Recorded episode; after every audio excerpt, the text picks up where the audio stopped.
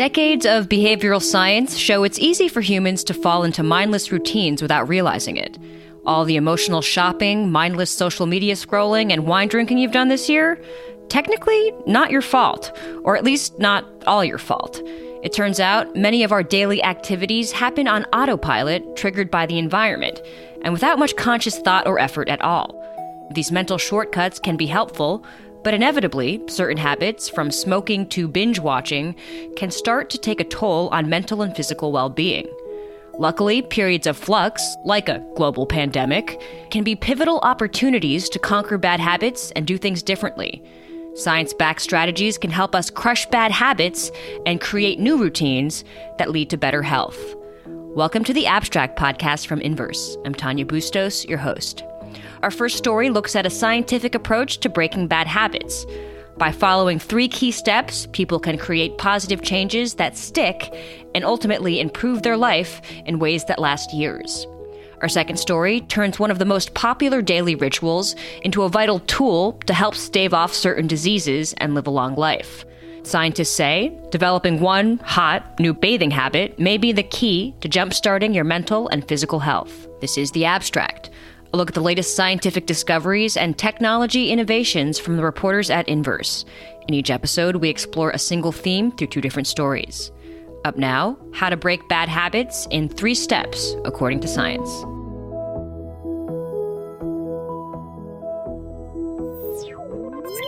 Typically, we are harder on others than ourselves when it comes to bad habits. Today, I'm talking about some bad habits you have. I don't care whether it's eating chocolate, whether it's smoking. Whatever it is you're hooked on, from coffee to cocaine. Whether it's not training. Smoking pot to pigging out. Everyone has at least one bad habit that they can't shake. It turns out that we're fighting one of the most evolutionarily conserved learning processes currently known in science. I want to show you how to break this habit. You know what breaks bad habits? Losing money. Bad habit. Replace it with a new one. And I'm really excited about helping people change habits. Habits, good, bad, or otherwise, are a learning system, one that we don't have conscious awareness or access to. They happen when we're not paying attention, and they're relatively slow to form or break. Habit memory tends to last for years. So all of those unwanted habits you pick up through the years, technically, not entirely your fault.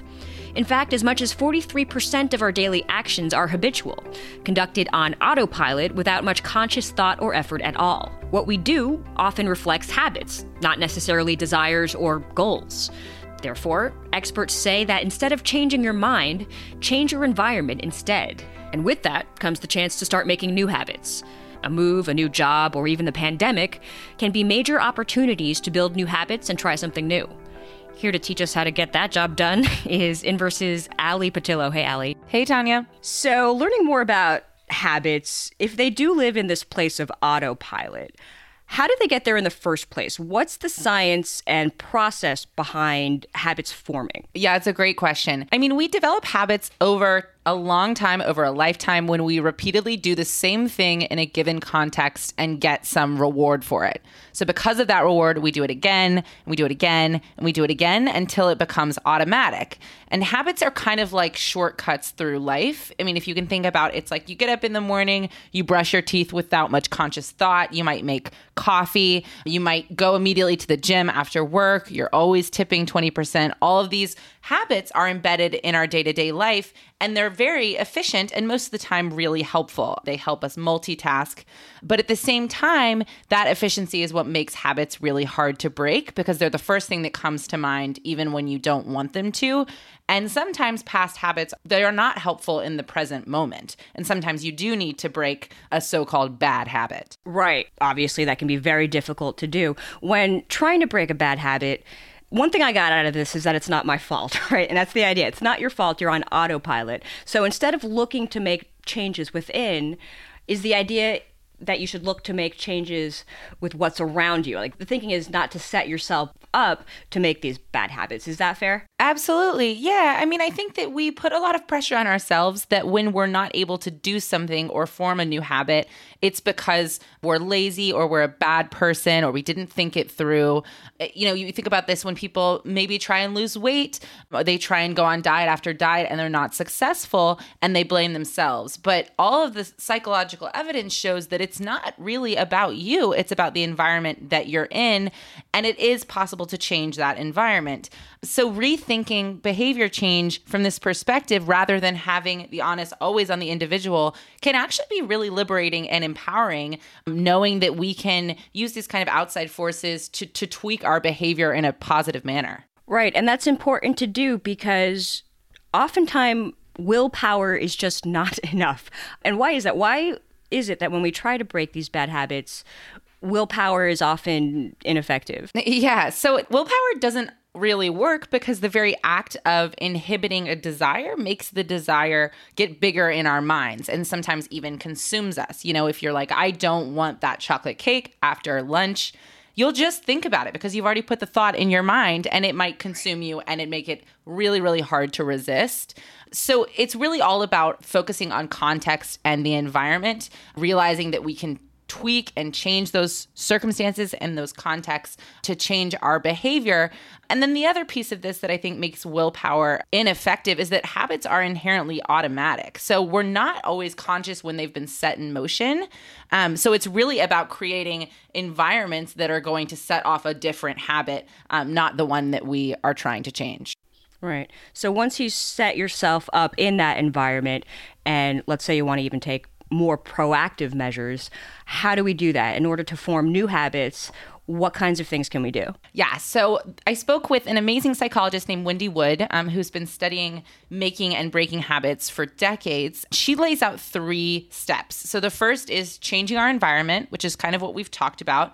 So say you want to change your diet or you want to spend less time on your phone, it would really be about filling your pantry and your fridge with healthy food and healthy snacks, or turning off your social media notifications or putting your phone on airplane mode, so that you can take off some of the cues that would lead you to make that bad habit. The other step is making the behavior rewarding. So if it's something that you hate, you can do something at the same time that you love. So maybe that's watching a really bad movie or a movie that you love, but you wouldn't normally let yourself watch while you work out, so that you can kind of distract yourself from the activity at hand. And then the third step is repeating the new habit on a regular basis so that it becomes automatic. And there are, you know, a lot of people have different opinions of kind of the magic formula for how long it takes to form a habit. The average is about sixty-six days, but it depends on what kind of habit you're trying to form or what kind of habit you're trying to break. If you've been doing something for ten years or twenty years, it's going to take you longer to break it than something you've been doing for six months. But Wendy said about two months of repeating a certain activity or can help embed it into a habit. And it's important to know that if you trip up along the way, um, maybe you miss a day or miss an activity and do the old habit, that's not going to hijack your progress. Habits form slowly, but one thing is not going to kind of wipe away everything that you've built up so far. Yeah, it's good information, and never a better time than a pandemic to start uh, to trigger yourself into new habits. Ali Pattillo, thank you so much. Thanks, Tanya.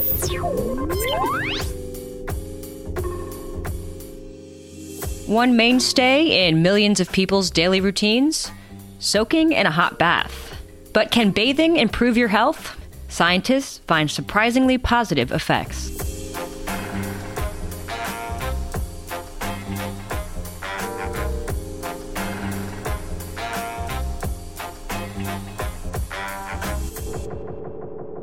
Would you rather run a few strenuous miles on a treadmill no. or take a warm, relaxing bath? Glad you brought up hot baths. The therapeutic benefits that spa owners enjoy are vast. How much benefit can they get out of a hot bath? Here's the real science of it. If you take an extremely hot bath... From physical to emotional stress relief... Take a long soak and voila, you're on your way to feeling better. ...to relief from the symptoms of arthritis. Those who took a hot bath burned calories and ended up with lower peak blood sugar levels. The thermal effect directly activates immune cells. Using heat therapy. It's a hot bath. Relax, hot dog. Scientists say that in addition to relaxing us and getting us squeaky clean, Baths may be a vital tool capable of staving off cardiovascular diseases like heart disease, high blood pressure, and type two diabetes. The latest findings were presented September twenty twenty in the annual meeting of the European Association for the Study of Diabetes. To determine if baths make a meaningful difference diabetes-wise, researchers recruited over twelve hundred patients with type two diabetes who regularly visited an outpatient hospital. Their findings suggest that daily heat exposure by hot tub bathing can contribute to improvements of glycemia, hypertension, and obesity, and thus can be a therapeutic option for patients with type two diabetes. The heat stimulation could be improving insulin sensitivity and enhancing energy expenditure, which can also be observed during exercise. While the correlations between bathing and positive health outcomes are promising, they don't yet point to a cause and effect just yet. But here to talk about how heat therapy is something you can incorporate into your daily health routine is Inverse's Ali Pattillo. Hey, Ali. Hey, Tanya. So um, this is very real. For me, I'm a bath taker. No one needs to tell me this. and and most people do. They use baths as a go-to source for relaxation.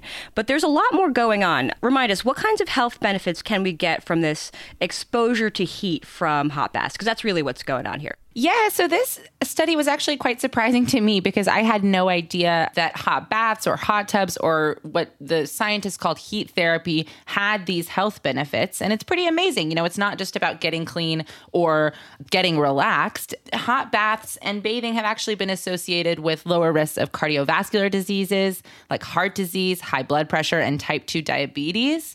And in this new study, which looked at over one thousand patients with type two diabetes, people who bathed more often had greater blood sugar control, lower blood pressure, and lower body mass indices. These are all metabolic risk factors when they occur at unhealthy levels. Right. There's um, a lot of anecdotal evidence to this, but with this latest study, how were researchers able to determine the health impact with something a little more concrete? Yeah, so this was an like observational study, so we really need to do randomized clinical trials to know exactly what the health effects are, but it does have interesting findings. And the way that they discovered these findings was they recruited a group of one thousand two hundred ninety-seven patients with type two diabetes. And these patients, they documented um, how often they bathed, the temperature of the water, the duration of each session. They were divided into frequency groups, so people who bathed you know, four or more times a week, people who bathed one to four times per week, and people who bathed less than one bath per week or maybe didn't bathe at all. And at the same time, researchers took a lot of kind of health metrics. So they looked at their blood samples and medical histories, histories of heart attack and stroke. They measured their height, weight, waist circumference, body mass index, blood pressure, cholesterol levels, and blood sugar.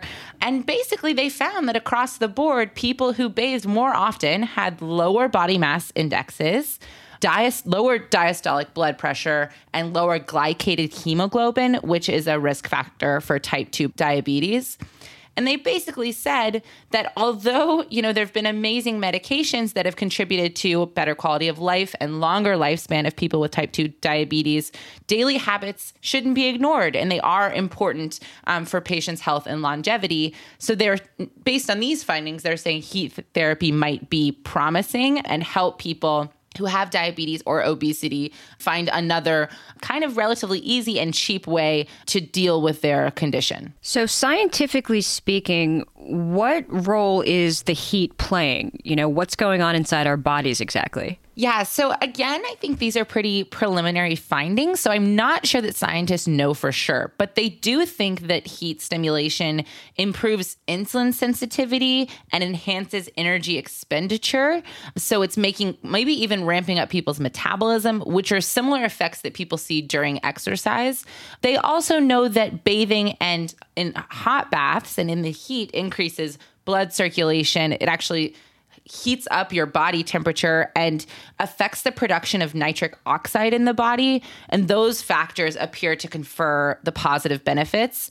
But of course, in this study, you know, they were just looking at who was bathing and what the health effects were. They didn't look at it from kind of a neurobiological mechanistic level. And I know that, you know, many scientists would be interested to, in finding those answers. So I'm sure those experiments will be done in the future. Mm-hmm.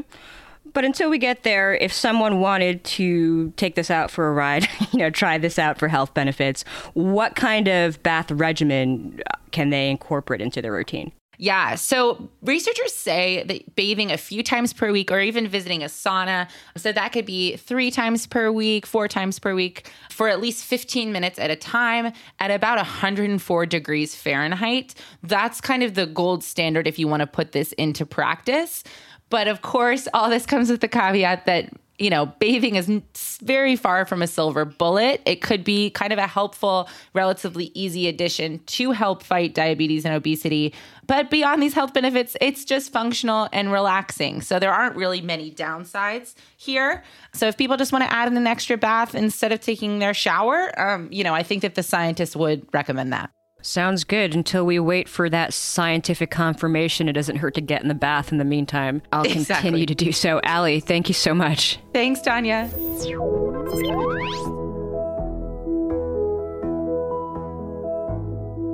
Head to Inverse dot com to read more about the latest routines that can benefit your mental and physical health. You can click on the link in the show notes for all stories we talked about today. If you agree that science and facts matter more than ever, give us a rating and review on iTunes to help more people find The Abstract and other podcasts like it. New episodes of The Abstract are released three times a week. Find old episodes and more original reporting on science, innovation, culture, and entertainment at Inverse dot com. Got something to say? Email us at the abstract at inverse dot com with any questions, suggestions, story ideas, and anything else that's on your mind. Look for The Abstract Podcast on Apple Podcasts, Google Podcasts, Spotify, or whichever podcast app you use. For Inverse, I'm Tanya Bustos. Thanks for listening.